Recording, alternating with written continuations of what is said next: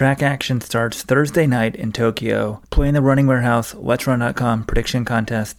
And if you want all the Tokyo coverage, daily podcast, behind the scenes access, become a Let'sRun.com supporters club member today. Let'sRun.com slash subscribe.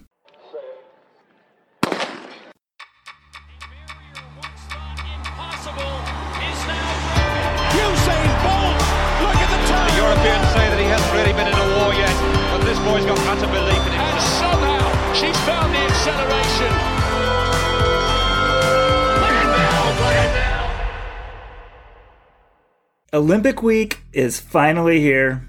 We've waited, I guess it depends on how you're counting, an extra year, five years for this day. And we're kicking it off on sponsored our road to the trials.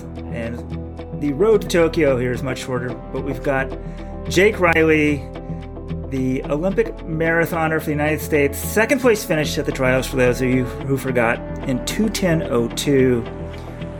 And also, you probably forgot, it was a three way battle for the final two spots. It was Jake, Abdi, who I always have to give a shout out to because the last time we raced, I beat him, and he's my age almost, which is crazy. And Leonard Korir, who made the Olympics last time in the 10K. Three guys for two spots. Jake got second, and, well, he thought he'd be an Olympian by now, but hopefully two weeks, I guess. No, we got one. Olympics are two weeks long. Almost three weeks from now, you'll be an Olympian, right, Jake? Welcome to the show. That's the plan. Yeah. Thank you. Thanks for having me. So, you're in Boulder still. When do you go to Tokyo? Are you worried about COVID? The game's still being canceled. I mean, it's probably been crazy for you.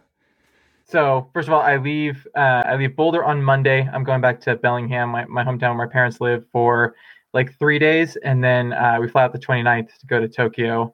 And then we're right now the plan is to be in Tokyo for like three days, and then or two two days, and then we go to Sapporo after that. So it's kind of like a little hopping. Mainly, we wanted to be down at we wanted to have at least 10 days at sea level prior to the race. And so the flights didn't quite work out where it was going to be like eight. So we just wanted to make sure we had that window. So I'll go home, hammer out like a nice hard tempo at uh, at sea level, kind of get sea level legs under me, and then go to Tokyo and it'll be all all taper all the time. As far as COVID, I'm not worried about myself getting COVID. I'm vaccinated. I'm I feel like I'm on more of the the cautious end of the spectrum. Uh, but it certainly has been nerve wracking, like seeing Tokyo's response and like the public's response. And I I've been trying to read as little of it as possible because most of it's like, oh, some unnamed ministry source or whatever it is. And so it's like, okay, well, that's not an official. So, or that's not an official announcement. And so until there is an official announcement, I have to prepare as if the games are going off. So me reading this and getting stressed out about it is not particularly useful. So I, I, I keep my head in the sand quite a bit, honestly. Uh, and you know we're we're the last of it in the game so like if a bunch of knuckleheads go out and like start giving each other covid because they're making out after their events like and there's an there's a there's a an outbreak or something like that like it's probably going to affect me you know i'm in i'm in sapporo so we're a little bit separated from that but um i i will say that until i'm because of all the the the controversy and the um uh, the uproar and honestly the danger right? Covid like the delta variant is not it's no joke we're not playing around with anything um i'm not going to feel confident that i am an olympian until i am on that start line like and the gun goes off. Like i feel like at that point i can feel confident that we're going to finish. Well, I've been paranoid the games possibly get canceled, but I figured once I think it's Friday morning here came around, they had the opening ceremonies. We're good, but you're right. We're, we're not good until your event goes off, which is the last one of the games. So i'm a little bit of a superstitious person i don't believe it makes any like i, I don't actually believe it has any effect but you know why risk it so i i i'm not going to say anything with 100% confidence until after the thing has happened and then i can talk about all the stuff i want uh, but i i tend to not try and jinx things it just kind of in the back of my head it's like well, it's probably not going to matter but just in case So there's no spectators, and you guys can't do opening ceremonies. Before these COVID restrictions got put in, was the plan to go to the opening ceremonies? I don't know. I feel like so much as a layperson, so much of the Olympics is about.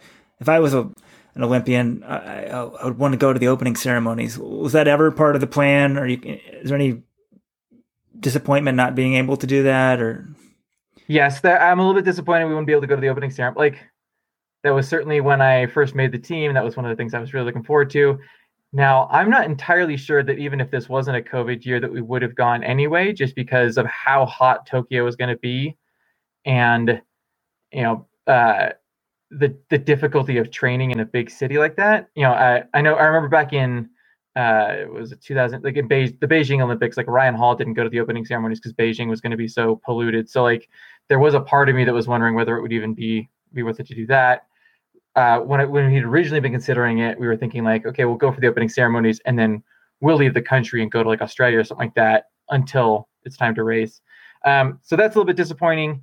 Um, the main thing is no spectators. Uh, one of I think one of the reasons I was so excited that not only did I make the team, but like that it was in Japan is because the Japanese fans into the marathon, right? Like they love distance running but they love the marathon in particular. And you know, I've, I've been able to race in Japan a couple times for the the Chiba Ekiden, and their fans were knowledgeable. Like they lined the entire course, they were going nuts. It was fantastic. So the fact there's not going to be that kind of crowd energy there, I'm a little bit disappointed. And then obviously my parents and my girlfriend and my uncles and aunts can't can't come over, and they had all been planning to. But ultimately, so long as I get to say I'm an Olympian, I'll I'll put up with just about anything. So uh, it's not quite the games I expected, but so long as I get at games, I'm happy the whole family thing is crazy because for so many Olympians, your family's a huge part of it, right? Their whole life, your whole life, they're supporting you. Everyone dreams of the Olympics. As many people as possible probably want to be there if you make it. Now they can't. So yeah, kind of a bummer. But yeah, they'll be having a big watch party back in Bellingham. So uh, there, I will have family support somewhere. They'll be watching. Yeah, that's what we need. We need watch parties because I started thinking, looking, I was thinking about the track stuff so the marathon will be what Sunday morning, so Saturday night. Ooh, that would be a good time. It's 4 p.m. in the afternoon. Like you know, get you get yourself some, make it like a Super Bowl. You know, have your friends get some wings. Yeah, it's uh, it's the perfect timing. Little Saturday afternoon marathon, nothing better. I live in New York City suburbs, and I was like, oh, the last day of track on Saturday. I think the 1500 final is. It'd be Saturday morning. I'm like, we need to have a bar that sponsored. I'm like, well, maybe I could get NBC involved they want to show a watch party because so much of what they do at the Olympics is show fans. I'm like, we could get some parents or something. And I hadn't thought about the marathon, but if I did that and the marathon at four days, there could be some, you know, people partying all day. It might be too much, but we got to think about it. But let's talk a little bit about your preparations for Tokyo. And then we can kind kind of rewind and talk about your career and how you got here, because I think that's often just as interesting a story as the games itself. But I don't know if you know this or not. Like I said, actually, I do, I'm lying, people. I'm lying. I'm just lying to the audience for, for a theater for effect. But I just asked you beforehand. Did you know if you trended super hot on Let's Run yesterday? And you said no. So then I said, okay, I'm not going to say anymore. I'll tell you on the podcast. It's not too bad. So there was a thread on Let's Run. It's like I, I could find the title, but essentially it's like Jake Riley. I'm worried. Oh, is it Teller? You you click on it, and oh, the official title was Jake Riley has me worried. And I guess Sweat Elite filmed one of your workouts. I think it was a three mile run or something, or three mile tempo, or part of a tempo. And I don't know. At the end of it, you were upset. From my take on it, it was 30 seconds from your best time. That doesn't sound too bad. You're at altitude. It's hot. I'm sure your best time it wasn't hot, but I thought it was great because then your coach Lee Troop talks to you and he sort of kind of tries to talk you off a cliff and says, "Hey, you don't want to leave your, your best runs in, in, in practice," which I totally agree with. My best marathon, I think, was 20 miles when I paced them in in Chicago one year, and I went and ran New York three weeks later and like could barely walk. so, how have things been going? We can talk about the thread that workout in a second, but overall, how would you say things are? Say compared to the trials, are you ready to go? Excited? Well, I'm, I think I'm ready to go. Like, yes, I was frustrated at the end of that workout because, like, so th- that workout was Teller Farm, which is a four mile, very hilly tempo, straight into like Lee calls it a 5K time trial. It's 3.3. It's some weird number, but it's uphill. Like, it's just a real grind. It's an absolute ball buster. There's nowhere to hide. Like, but the other thing of it is we don't have a lot of workouts that we really circle on the calendar and say like, hey, this one we're really going to try and get after it you know most of our stuff is like we go out we do the work no single workout is really gonna like make or break a segment Um, so I've kind of built that one up in my mind, and like the last two buildups, that one's gone really, really well. Um, and so I thought, well, it's an Olympic year. I need to be doing even better. So the time that I ran for the tempo section is faster than I've ever run before on that, or faster than I've run when I've run fast. Like, so that was part really solid. And I did it feeling like absolute crap. Like my legs were just kind of a little bit empty, a little bit dead, but I still managed well on the tempo part. And then, you know, I was hard to get moving on the second half, and I was certainly frustrated with that. But like the time I ran was not, it was not as bad as I was making it out to be when I was very frustrated. Uh, I think it's just, you know, I want everything to be good and I want to feel good all the time. And that's not necessarily the best, or that's not a reasonable expectation for training. So I know I've been training hard. I know there's fitness in my legs. I was hoping to be able to access it then, but um, I, yeah, it, like you said, it was probably 30 degrees hotter than the, the last time I did the workout. Uh, training has gone like a slightly different route. So um, I was doing a little bit of a hamstring thing over the fall. So my segment has been a little bit shorter than we might have intended, but I've been able to get quite a bit of good quality in. We've been down to sea level for heat acclimation training in Virginia. I was out in Eugene for a little bit. I had a really good three hour run. So I've been getting all of the work in. So it's not a concern as to will I be able to get to the start line? Will I be fit? Like I think I'm as fit as I've ever been, but it's the Olympics. I want to be fitter. I like I want to be absolutely crushing it and smashing things all over the place. And like it's it's tough during a marathon because you like you spend so long so tired you don't really get a good idea of just how fit you are until the race day. I mean, you only really get one race day. It's not like in track where, okay, we've got this race two two months out. We're going to tweak some things. We got this race six weeks out. We're going to tweak some things, and you kind of get those little updates on your fitness it's you might get one race and for me that was peachtree and I, I, think that was again a solid race that like i didn't smash out of the park but i did fine i don't want to be doing just fine i want to be doing fantastic but i do have to balance that with the idea that like you see it every year before the trials the people that are doing fantastic month to six weeks out how many of them are at the front when you get to the trials it's a pretty mixed bag like how many guys ran under 102 in houston and of those guys that ran under 102 102 at Houston, how many came back and were top 10? Like, if I remember, I don't think any of them did. Like, I think Jared was the second American there, and he absolutely fell apart at the trials. And I love Jared, but like, he may have had, he may have run part of his race at that trials. So I'm trying to err on the side of like, no, you're doing this on tired legs. It's hot. You will be ready in Houston or not in Houston, in in Tokyo. Um, and that's you know that's why I have coaches at this point in my career. I could probably give myself workouts to get myself fit, but it's good to have another voice there, either pulling me back when I need to be pulled back or kicking my ass when I'm not doing enough uh, on my own. And then also kind of give me a little bit perspective as to where I'm at in my training, because uh, I'm not always the best at, at uh, gauging that. You know, I feel like I need to be hammering all the time, and I need somebody to tell me, no, you don't need to be X right now. A couple things I took away. One is you're super competitive, and I guess you probably have to be to make an Olympics. But running such a sort of I don't even know what the right word is, but most of the time we're running, there's just so much time to sort of be in the elements thinking you can't be too uptight, but you're 10 times a better runner than I am. But like, I'm very competitive. I don't want to lose. I don't think you make an Olympic team without that fire. So I definitely saw that from the video. And then I got curious when you just said, I'm like, wait, what did you, what did you do before the trials? Like, what was your races? I can't even remember. I just know you made the Olympic team. It doesn't matter to me. It doesn't matter to anyone. Yeah, I did the Phoenix half marathon, but we did it as a workout. So I did the first 10 miles at like around five minute pace. And then the goal was to just run as hard as you can for the last 5K. And and then I think Lee gave me like a five or six mile cool down. It ended up being like a 22 mile day. It was very hard. Uh, but yeah, I felt like absolute trash there, and then ended up feeling great later on. So, um, you know, we, we don't race a ton, uh, or at least we haven't since I've been working with Lee, and I think that's good. I, I like to get into a routine. I like to get um, I like to get a little bit of a rhythm going. I like to kind of have my stuff around me. Um, I am a competitive person, but I think it's both a strength and a weakness. It can be very situational. So, like, if I show up to like an all comers meet here in Boulder or something like that, like I I, I don't care. I, I plenty of people have gotten my scalp at like an all comers meet that probably shouldn't, but uh, it's because I I just I don't get fired up for it. But if I make it a big deal, then yeah, I really fucking hate to lose. And running, you know, not what I wanted to run on on that workout was it felt like losing. Objectively it's not. I'm trying to have that that perspective but like yeah when i care about it it get i get the fire going. And i yes i do think that's that's important. I do think you see that in you know the people that make the team.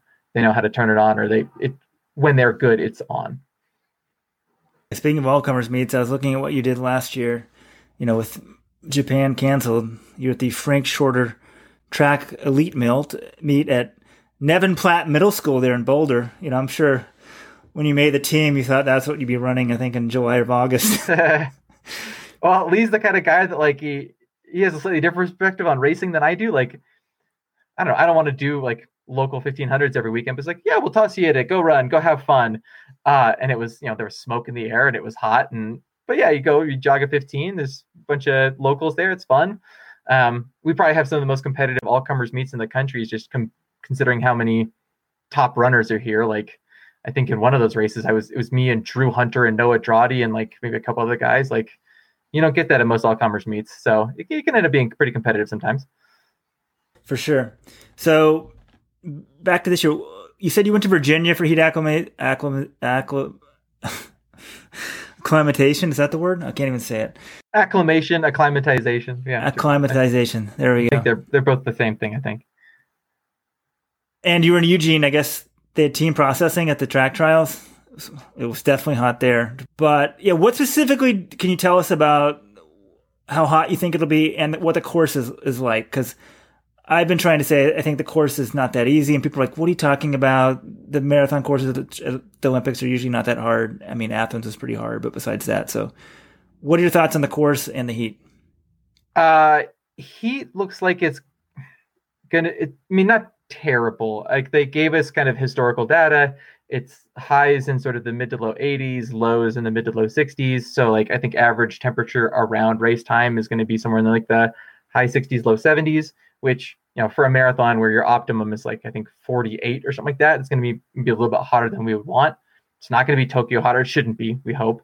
Um, and you know I think I'm doing everything I need to to get acclimated for it. You got the half zip on right now. I've been doing most of my runs in in long sleeves. Today I was in long sleeves and long pants, and it was a little bit of a slog. But the idea is make it a slog now so that it's not later. Um, and then yeah, in Virginia, you know, it was conditions almost identical to that with real high humidity. That's the big thing I can't get here in Boulder is the is the humidity part. So that's why I wanted to go to Virginia. Um, so you know, go out, get a little soggy, get a little sweaty, and just kind of get used to running with that kind of feeling of a cotton ball in front of your mouth. I don't think it'll be quite that bad. I'm not super concerned about the heat uh, affecting me in particular, as opposed to anybody else. I think I'm doing pretty much everything I need to to make sure that I'm on an even playing field there. The course, I mean, I have I've, I've had it taped up on my uh, desk right here in front of me for a long time. Pretty much no elevation change. No, it doesn't seem to be a whole lot of turns. There's like a couple little sections of kind of like right, left, right, left, right, left, but it's all 90s. There's, you know, maybe one or two hairpins at the very start, but now nothing in there really makes me think that this is going to be, you know, trials difficult or anything like that. I think most of the difficulty is going to come from the people in the race, not the the course itself, which is almost a little bit disappointing. I, I think I would have liked a little bit more of a tough course. I think I respond well to conditions. I think I can kind of approach a race and change my strategy based on what the conditions give me, and I think not everybody can do that, and it's the Olympics, and some people kind of lose all their tactical knowledge uh, in a big race like that. And you know, the more difficult the the conditions are, the more likely people are to make mistakes. And so, I think it would provide more opportunities for me to capitalize on. But I think there'll be plenty of those as it is. You could uh, just people can't see your setup, but if you've got the course in front of you, there's an American flag behind you. I think it's very appropriate yeah, I wanted to make sure there's a good zoom background. So yeah, I got the course, I got the oh, the, the trials medal. Where to go? There it is. Yeah, yeah. Oh, I didn't even see the trial. It's, it's my little wall of running. Very nice.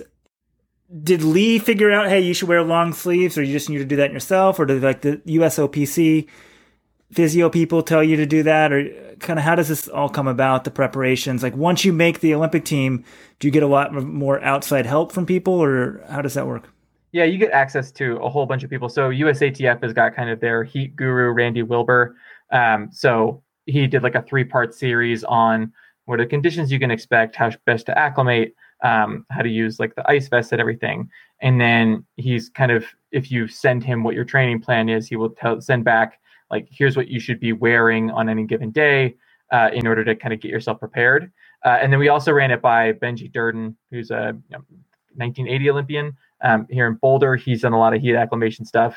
He's done races in like Miami and Hawaii and a bunch of other places. He did paid a lot of attention to it when he was a runner, and he basically echoed exactly what Randy Wilber was saying. So um, between the two of them, that's kind of where the plan came from. So it's like about three weeks out, you just start to put on more clothing. Basically, when you go around, it's just uh, you're trying to trick your body into getting a new set point. I think it's already starting to work a little bit. Think it's become less and less oppressive to wear a long sleeve out here, and like we're getting highs in the 90s here in Boulder, so it's not like we're we're we're cooling off, but it has not been terrible to wear it, and so I'm hoping that it'll be at the very least a nice contrast, and then you know get some more capillaries on the surface of the skin, get a little higher blood volume, all the all the good physiological changes that you want. Yeah, I think in Rio, I'm trying to think what it was. Galen Rupp had like a ice hat or something. It wouldn't surprise me. And no one else knew that, that you could do it. But I assume actually the more I think about it, that probably the US track USATF would tell you what you could do. Like are you allowed to have ice or an ice hat? Have you heard anything about that? During the race? I mean, I yeah. they hand out like ice towels and other like I don't think there would be any reason why you could I, I think he got a new hat handed to him that had an ice on the back or something. I don't think you can ban ice. That'd be silly. Yeah, and so I can't imagine they could they could ban that even if they wanted to. And they, I think they're going to be handing out iced things. And so one of the things Benji was telling me was like, is when you get one of those cold towels, like just carry it with you. At the very least, you can watch sweat, but also, uh, you know, you lose a lot of heat through the hands, through the back of the neck, the head. Like if you can have something cool on there, drawing some heat out, great. Yeah, go ahead and do it. Um, yeah, the, it, yeah, I, I think it's fine. Turning to the goals for the Olympics, do you have a time goal, a place goal? How do you set the goals for the Olympics? It seems such a everyone wants to be an Olympian, but then there's the bigger goal of actually once you make it. So, what are your goals for Tokyo or Sapporo? Uh, I'm kind of setting all of my. I'm basing a lot of this off of how successful Jared Ward was. Um, we're the same age. We like raced Footlocker together. Like I think of us as pretty similar in terms of our skill set uh, and our approach to racing. Um, and he was sixth in Rio, so I think that surprised some people. I think it surprised him a little bit, but at the same time, he was able to do that. So I have kind of top 10 is sort of a general tier. I would like to get in that like six, five, six, seven range. Um, I think that's like a good aggressive without being crazy goal.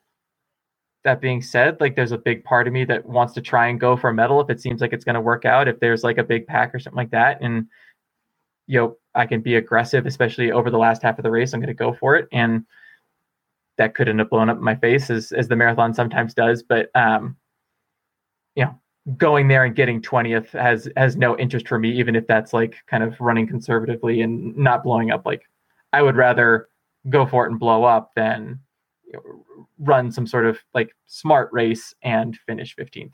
So try and balance those those two uh, desires.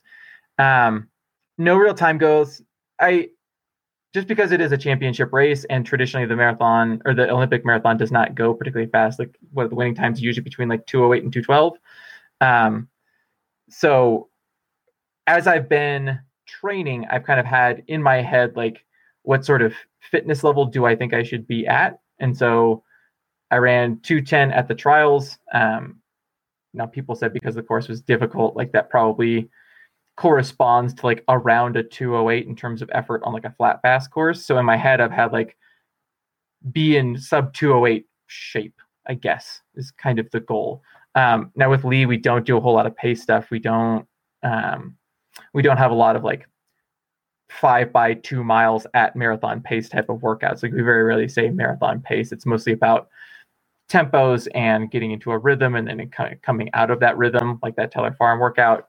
Uh, so how close I am to that kind of fitness, I'm not entirely sure, but I think I am as fit or more fit than the trials. So I think if it's going to be kind of towards the upper end of that race, like that 207, 208 range, um, I would be able to hang with that if it were evenly paced. If it's a you know if they're doing it in surges or something like that. You know, I, I don't entirely know.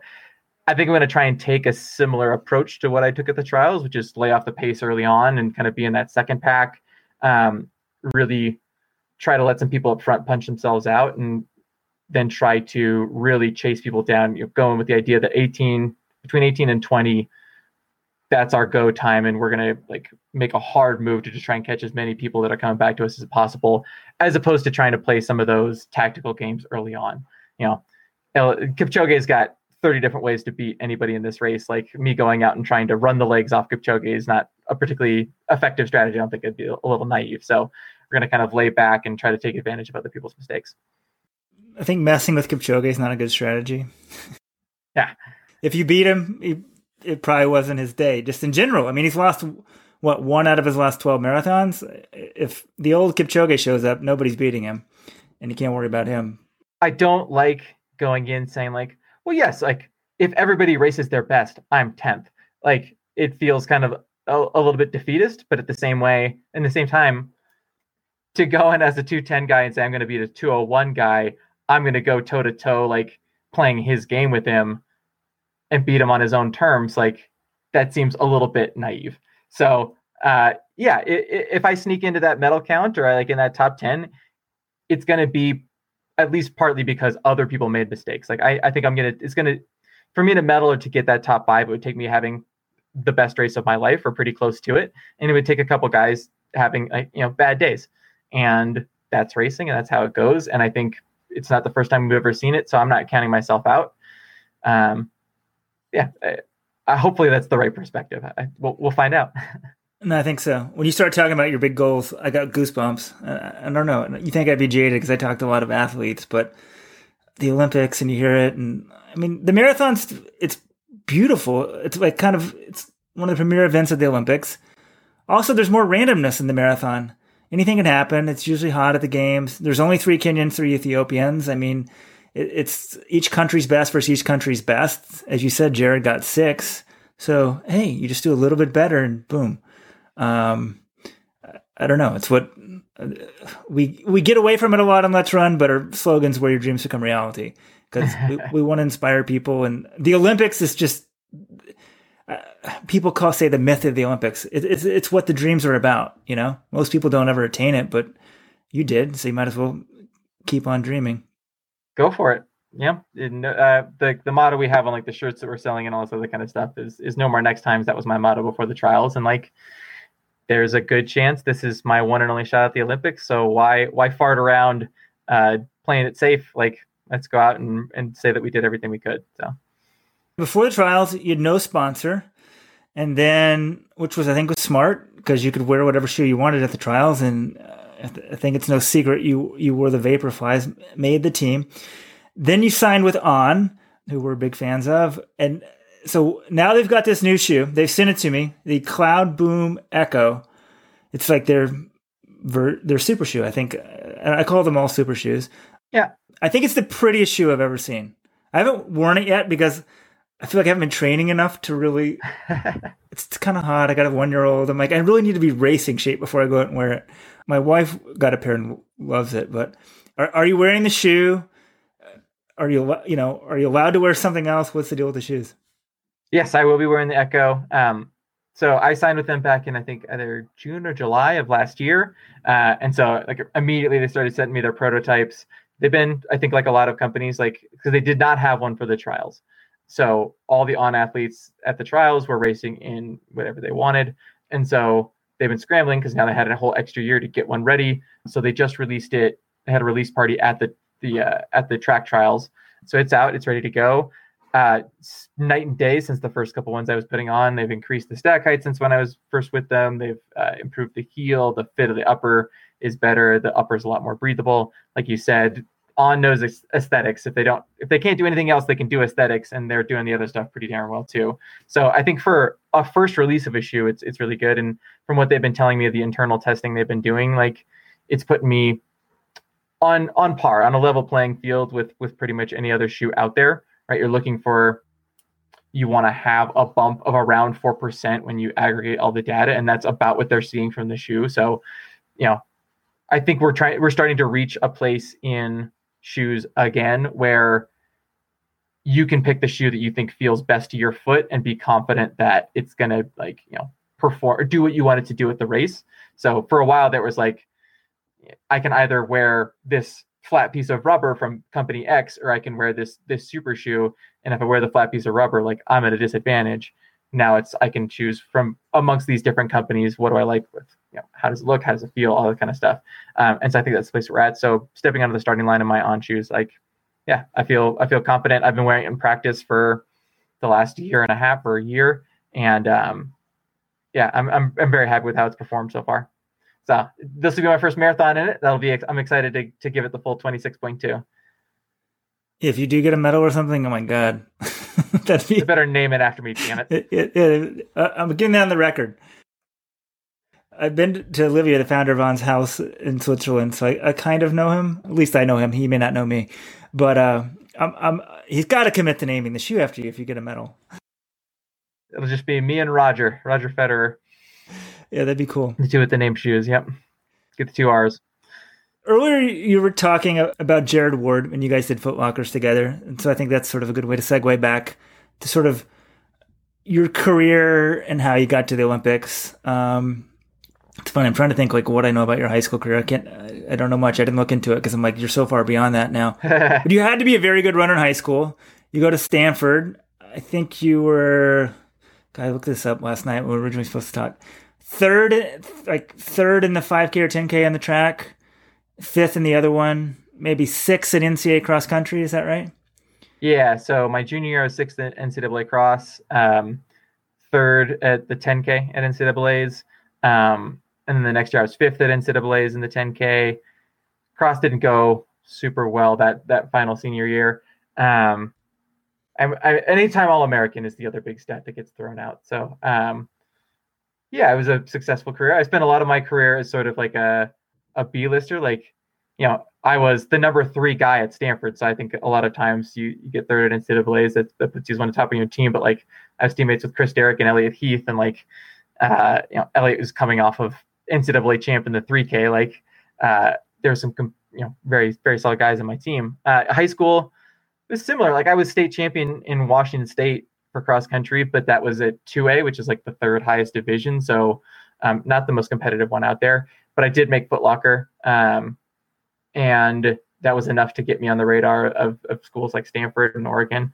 Um, yeah. So, but I I don't think that career would have suggested this level of success. Though I will say, I was just looking at some sort of post from a little while ago talking about the uh, what is it the Webb Hall Ritz high school graduation year, and like, oh my gosh, they were so good. I just want to say that my graduating class is there's me, there's Jared Ward, there's Hassan Mead, there's Matt Centrowitz, there's uh, Evan Jager. Like, I would say that we have been as successful or more successful than the the Webb Hall Ritz class. Uh, I would I would put us up against any graduating class in the in the history of the states. Wow, and, and that's a point of pride for me. Bold claim. that will that'll start a new LetsRun thread. Yeah, come December when there's nothing to talk about, we'll break it down. Webb Hall Ritz versus your class. Um, that's crazy because when you said you're third best, I was thinking Derrick, and then I'm like, who's the other one? So then you get out of college, you go to Hanson Brooks I feel like you were one of their faster track guys that they signed at the time because they were known for the, more for the marathon. Yeah, and at that time, like Sell had left, so it was um, like Mike Morgan, who was like a 214, 213 guy.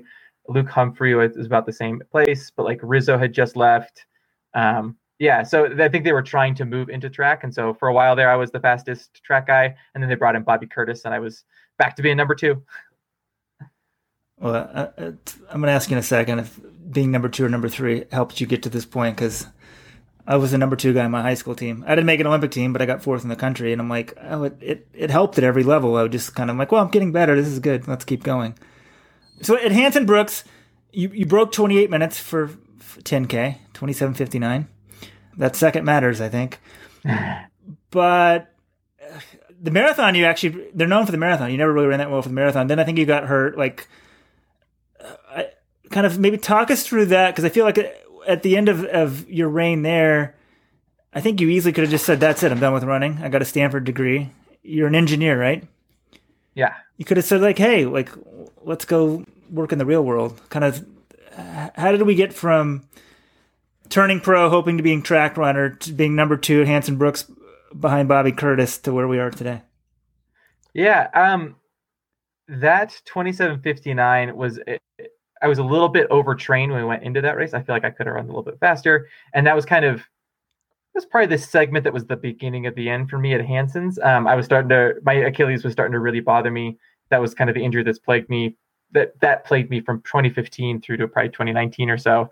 Um, and so every progressive segment after that with the Hansons, it would like the pain would start earlier in the segment after a break. Um, it would be worse. It would stay with me longer. So like during our build up for the 2016 marathon trials, I spent would spend the first 15, 20, 30 minutes of like every run kind of like limping trying to get through that run. It didn't really seem to matter what sort of treatment I did. I, I just kind of got into the mindset of like just get to the race, just get to the race, just get to the race, just put up with whatever pain you have to. But by the time I got to the race, like I, I was a, as excited to race because it meant that like the next day I wasn't going to have to try and run anymore as I was that I was going to get out to go and compete. And so like, you know, I was with the lead pack at the 2016 marathon trials uh, with six to go, but like I was hanging out with my nails. So as soon as someone made a move, like I was off the back. There was there was no chance I was going to be there. And I had a qualifier for the track trials, so I stuck with it through the track. But like I was I was over it, I guess you could say at, at that point. And so I I kind of had that mindset like I do not want to be here in Michigan anymore. I would like I, I know that I need to make some sort of a change. Um, so I, we moved back to Seattle for a little bit, and I tried to find an engineering job, but like it's one thing to have a degree, it's another thing for the degree to be four years old with nothing else on the resume. And we kind of called our shot and moved to Seattle without a job in mind. So I was applying to like everything I could, but it was either you needed to be right out of college or you needed to have experience, and I didn't have either. So I was looking around, I just couldn't find anything to work in. So I was working for as a substitute teacher for a little bit. I actually had to move in with my parents for a little bit. And I was certainly of the mindset like this might not be worth it anymore. Maybe the goal is no longer training for Olympic trials and training for Olympics and, and that sort of thing. It's like go out and kind of have fun and do things like coast or hood to coast or something like that. Um, but because I couldn't find a job, I was like, well, if I can't get work, I need to find some way to get work. So maybe let's go back to school. The advantage there being, um, you know, in college, I was pretty successful going to school and running at the same time. So I figured I could do that balance again. So I was looking around for places I could go to school and train at the same time. Boulder has CU Boulder right here. It's a great running community. Um, it's got a little bit more going on than, than Rochester, Michigan did, which I, which is where the Hansons are. And um, one of the, the big takeaways I took from being in, in Michigan was being a professional runner and being all running all the time is great when things are going good. Like right now they're going good. So it, I, it doesn't bother me that like I spend five hours between prepping for runs, runs, core, post run, all that kind of stuff. When you're hurt or when something's going bad, it really sucks to have running be the only reason that you're in some place or doing anything. Like you just like, have no way to fill your time. It can get depressing and get frustrating. And so I wanted to be somewhere where if running didn't go how I wanted it to be, like there would there would be other things to to to do. So I wanted to make sure that I had like intellectual stimulation, going to school. Um, I've also I was working as an SAT tutor, like having a job, like something there that is completely unconnected to running, or it's just a break. I think was really valuable, and it gave me time to yeah try and rehab my Achilles again. Finally bit the bullet and got surgery. Um, so I got the the Haglund's deformity, a little bit of bone spur in my Achilles taken care of. I got that shaved off got some of the dead tissue taken out, uh, and then I was working with Lee at that point, and he just sort of worked me worked me back to health from one minute on, nine minutes off jogging to, uh, yeah, top American at Chicago over the course of about a year. What took you so long to have the surgery? I feel like if your Achilles has been bugging you for three or four years. Uh, we, we were always just trying to treat it as a soft tissue issue, and like especially running at a high level, like pretty much every doctor is loath to go to uh, surgery first. So everybody's like, well, we can probably t- treat the tissue. And so the first time around, it was like, we're just going to do extra rehab exercises. We're going to try and get your mechanics improved. Okay, well, that didn't work. Okay, well, we're going to do a little more aggressive. We're going to do like a PRP injection. We're going to do dry We're going to do you know, whatever it is. Um, and so I w- would keep getting more aggressive with the treatment, trying to get the the tissue itself because that was where the pain was. Um, even though I had like that little heel bone spur, like massive heel that everybody that has a Haglund's will have. Um, and I, I eventually got tired of that, but like to all the people out there that are kind of dealing with similar things, I'm a fan of surgery. I say get it done. If it's something like structural like that, um, you know, like a, a, an impingement up in your hip or something like that, ultimately treating the soft tissue part is putting out fires. And that's certainly good, especially if you have goals on the way. Like it wouldn't have made sense for me to get surgery in the build up to the trials because I could technically still run and you know, who knows, maybe could have made something happen. But like in the downtime in between, screw it, get surgery, come back. And when you wake up and you step out of bed and the first step doesn't hurt anymore, like it's an amazing feeling. So um, I'm very happy that I did. I do regret that it took me so long to make that decision. Um, it was also probably didn't help that I kept moving to different places and moving to different doctors, so I'd have to start from scratch with a, a new person every single time. Uh, but yeah, I asked myself that same question sometimes: Why did it take me so long? Um, but even when I did make the decision, like the the doctor was still like, "Well, we could still keep trying this other like less invasive stuff. You know, there's no guarantees in surgery. Maybe you want to take another round with PRP." And I was like, "No, I."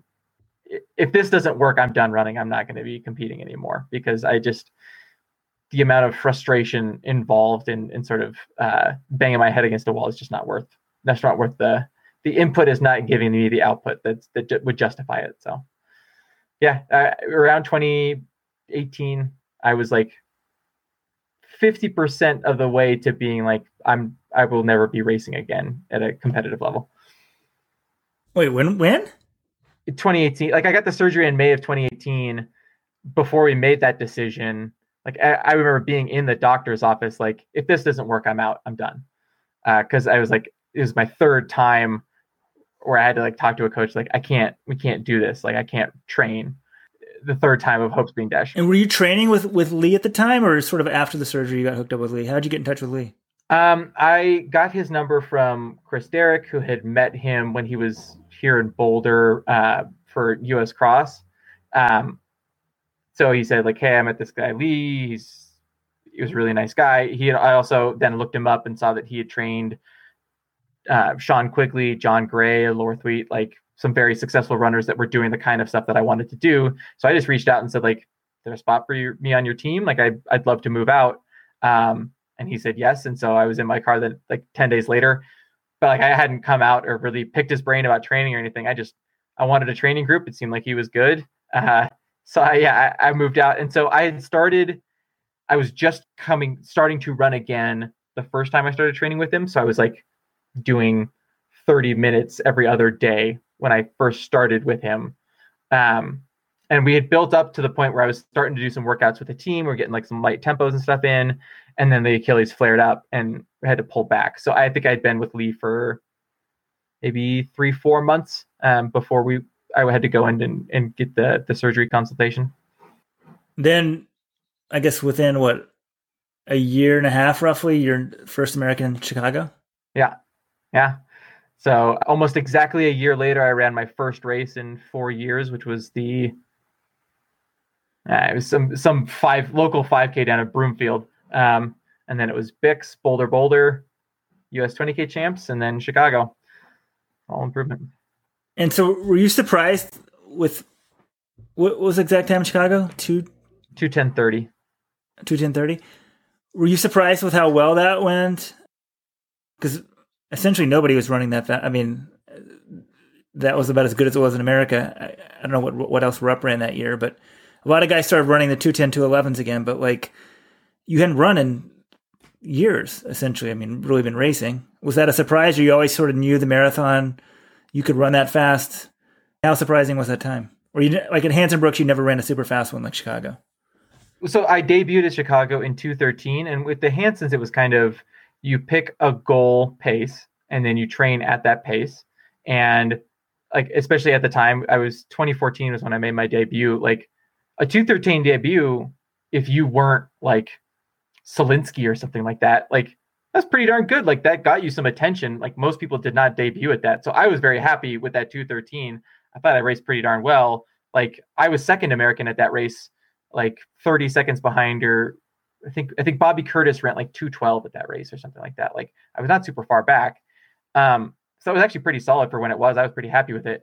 Uh, but going into Chicago 2019, uh, like I said, I had just come out of a place where I was like, I might not be competitive again ever. So I was like, I'd be happy if I get my Olympic qualifier. Let's just get to the starting line. We can worry about being good later. So, you know, 217, 219, if we're in there, that's fantastic. And then talking with Lee in the weeks leading up to the race, he's like, Yeah, I think you're ready to run like 212, 213. And I, my eyes got big, like, what are you talking about? That's faster than my PR.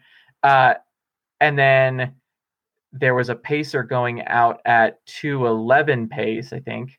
Um, and I crap, I'm not going to give the guy credit. It was one of the Hoka guys. I can't remember which one it was. Um, I think it might have been Matt Baxter, but I'm not entirely sure. I, I, I need to give that guy. I think I owe that guy a bottle of champagne or something like that because he did a fantastic pacing job.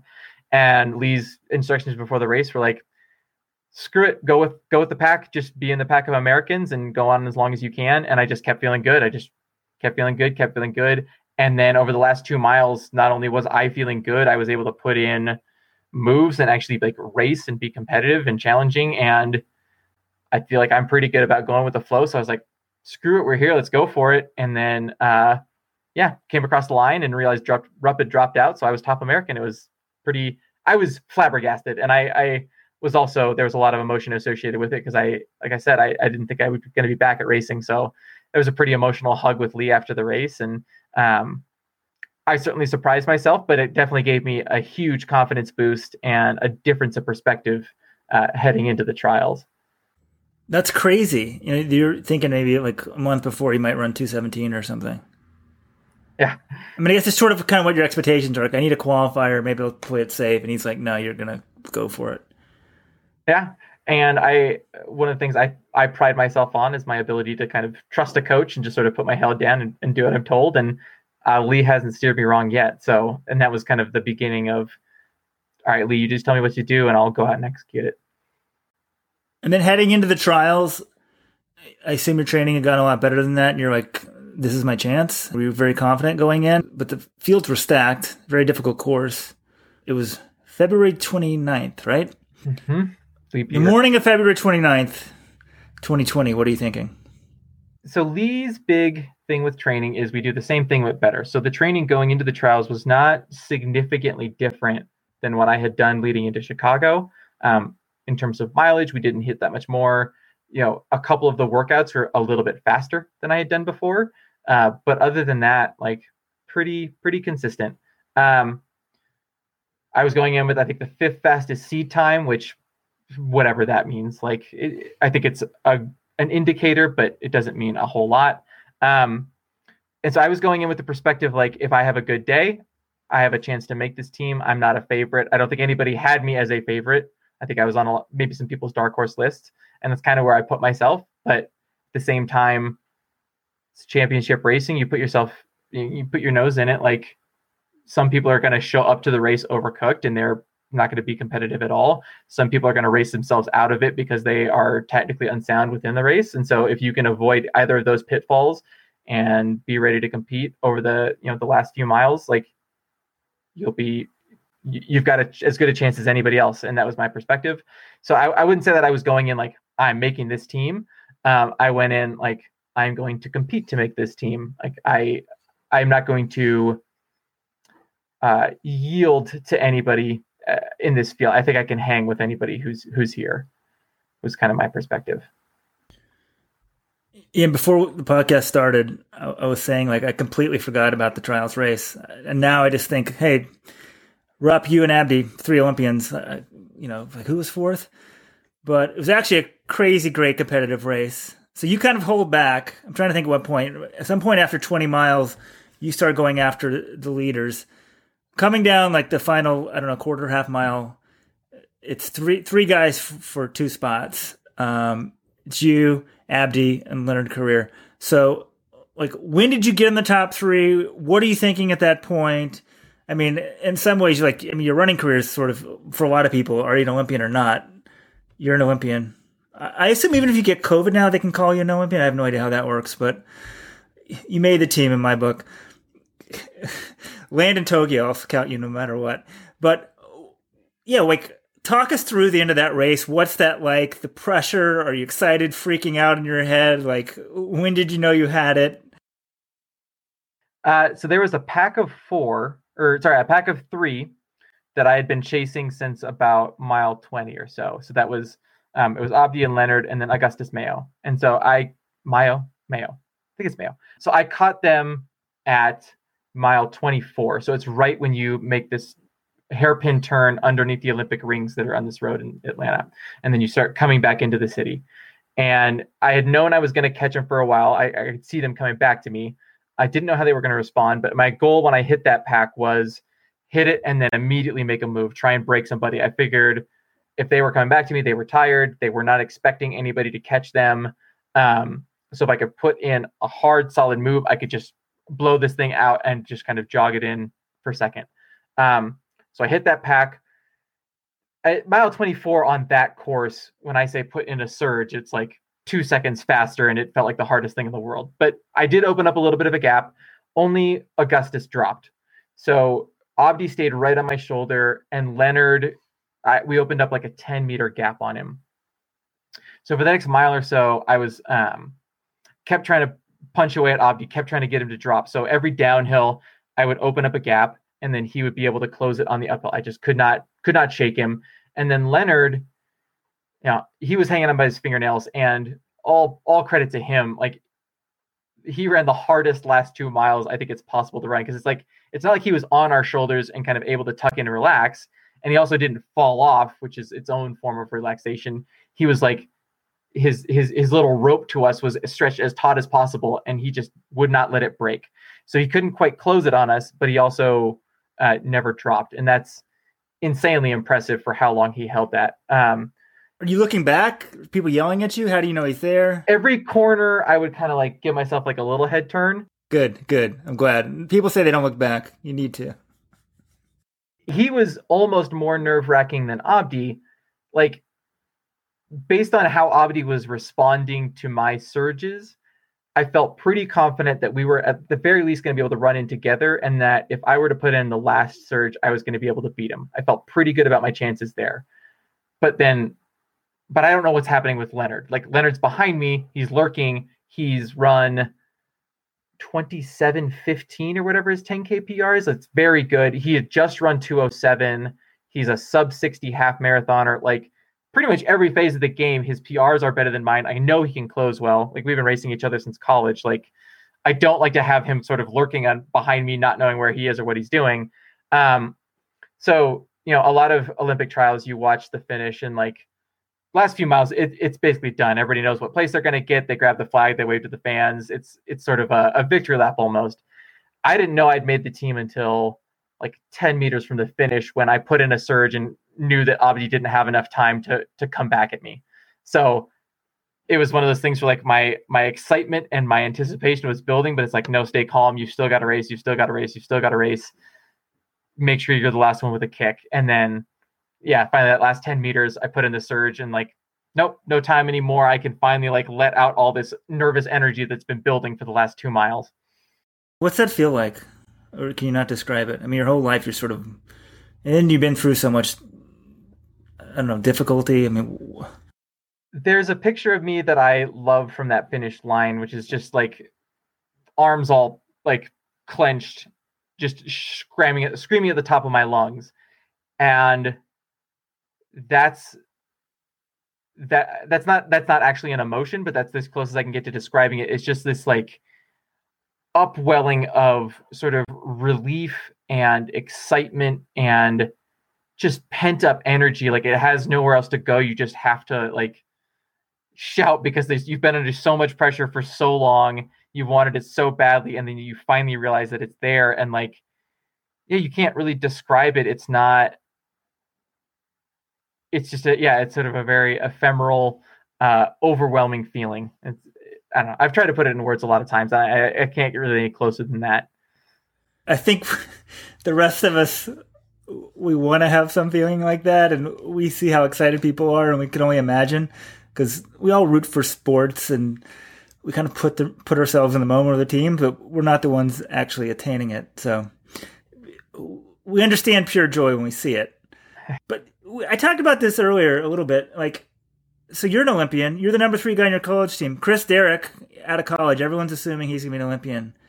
You know, looks like it's it's not gonna happen. He's still training. He just moved out here to Boulder, and I'm trying to convince him to join uh, join our training group. Right now, Ooh. he kind of wants to do his own thing for a little while, but like I'm gonna keep chipping away. So hopefully he starts training with Lee, and we get to be uh, training partners heading into 2024. That, that's my dream. Oh, that'd be great. Because it's not that far away. Like, what happened to him? Like, what's been up with Chris the last couple? of He's not what he once was. Like, what? I just kind of figured maybe he. I don't know. He's not too old. So, like, what do you think it is? Thirty seconds on him. Well, he's had some. You know, sometimes you get into a little bit of an injury cycle. So I think that's part of it. Um, like, he's kind of where I was a couple years ago, where like. you get sort of these imbalances and these little things kind of build up over time. And then when you finally start to dig in and address them, it can start to feel like you're sort of like trying to put out fires all over the place. It's like, well, I got this thing taken care of. Well, now this fire cropped up. So I think he's been in that for a little bit. Um, from what I understand of Jerry's training, like they if if there's like a razor edge of what fitness is, they want to be exactly on that razor edge. And so like they will do everything in their power to like be as fit and as strong as possible, which means that like he's been telling me some of the workouts and some of the mileage that he was doing during his marathon buildups, and it's freaking blowing my mind. Like he was saying it was like he was hitting I don't want to give too much away. Like this that's that's his story to tell. You can have him on, but like just bonkers mileage and the intensity of some of the workouts like you talk about I, I would imagine that he did some of his racing in his workouts and so if it works clearly with jerry like when it works you are essentially unstoppable you're going to be one of the best in the world like there is no question that he can get you to be as fit as it is possible for you to be but if it doesn't work boy is it going to be a real freaking bear because you're probably going to come in a little bit overtrained uh, and a little bit burnt out and it's really hard to compete in that. So I would imagine like he probably got like a little bit overcooked would be my guess, and it could be really really frustrating to have that multiple times in a row. Like, you know, I I was able to come back from injury. Like I said, I did three years in sort of that that injury hole. It's not easy to to stay motivated and to stay optimistic and to keep coming back to the well when every time you come back something new hurts and you keep getting slapped down. So um, you know, I understand why he wants to maybe take a little step back, do something just kind of on his own. He's getting coached by um, our old college teammate Elliot Heath. Um, just want to kind of do his do his own thing, get back to the basics, and um, you know, see if running is still something that you enjoy. Because like this this sport, for the most part, does not give you enough back outside of it being fun. Like you know, we don't make nearly enough money for us to say like, well, I'm doing this for the payday.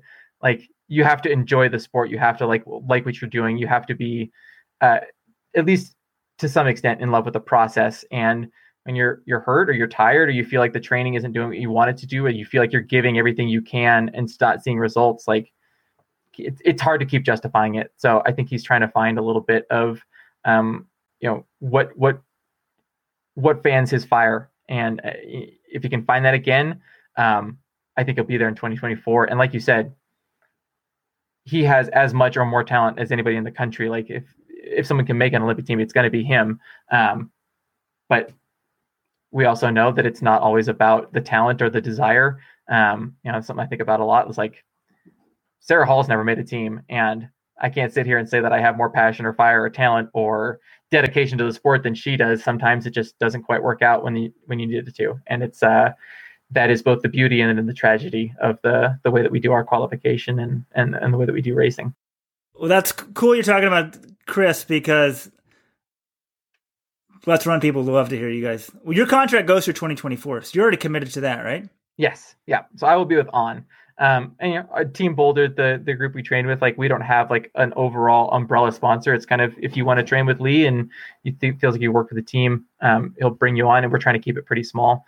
Um, so if, if Chris can find another sponsor, if you know he wants to do my thing, like working going unsponsored worked out pretty darn well for me. So if he you know ends up moving away from Nike and just kind of wants to go his own route, it can work out well for him too.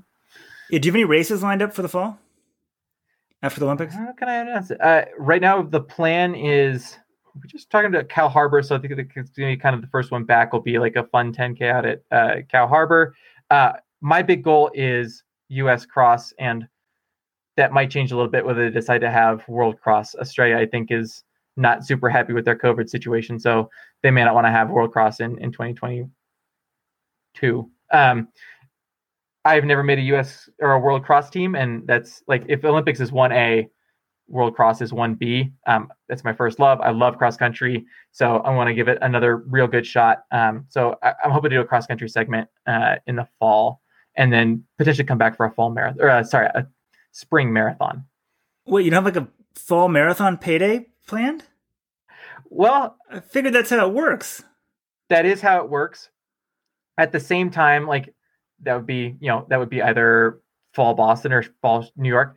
I don't want to go to New York and sort of run it. I want to go to New York and race it. And we thought it was going to be too tight of a turnaround post Olympics to um, come off the Olympics and then get up into good enough shape to go out to New York and race. Now, that has no impact on payday. Like it would certainly be nice to have that, but um, yeah, the I liked I, if I'm going to run a marathon, I'm going to put that much of my time and effort in it. I want to go on with a chance to like, you know, go in and win a marathon major, or, you know, podium at a marathon major or something like that. And it being in November, it just wasn't going to be enough time to do that. And also, you know, I'm 32 or I'll be 33 by the time New York and those fall marathons run around. Like, it, marathon segments are hard on your body. I don't know that it would be the best thing for my longevity to make it to 2024 to just try and hammer out as many marathons in a row as possible. Well, I applaud you, a purist, a purist. All right, w- one piece of advice for other people. You've seen the highs and lows of the sport. If you have one piece of advice to give people, what would it be? Yeah, we were talking about highs and lows and sort of weathering those. Like, um, don't let running be your everything. Like, it, it has to be sometimes to reach the, the highest level that you want but like if you structure your life so that running is the be all end all you just can't you can't burn that fire hot enough and to to have to have longevity in this sport. You have to have balance. You have to find it. Um and so yeah find some other things that kind of either bring you joy or distract you or something like that. Um and then consistency. If you've got uh see a pt see a massage therapist see a strength coach like uh, put in your miles every day. And make sure you're staying on top of like all your strength stuff because once you start to get into your late 20s, early 30s, you're going to wish you had. So the earlier you can start like taking care of all those little things. If you have an imbalance, address it. Um, so consistency and then also balance. And uh, we didn't ask: Are there closing ceremonies for any athletes? Are you can you go to that, or you being supportive of it? I think so. Yes. You get to go.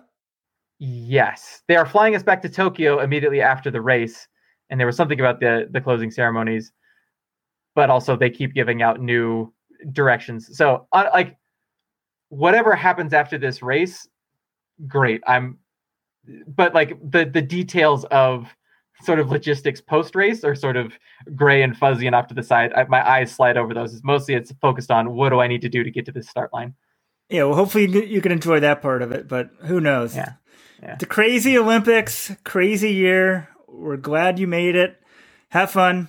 And hopefully, hey, any LetsRunners out there want to have a viewing party in New York City? Let me know. We got to figure this out. All right, Jake. Thank you. Good luck. Hey. Travel safely. Do not get COVID before you get over there. Yeah, you darn right. Seriously. All right. Thank you. Thanks. The track action starts Thursday night in Tokyo. If you want all the Tokyo coverage, daily podcast behind the scenes access, become a LetsRun.com supporters club member today. LetsRun.com slash subscribe. If you want electrolytes without the junk, there's only one way to do it. Drink LMNT. Go to drinklmnt.com slash let's run and take advantage of the free sample pack. It only costs $5 shipping. You get six different flavors. You can try them all out. If you don't like this stuff, I will personally refund your five bucks.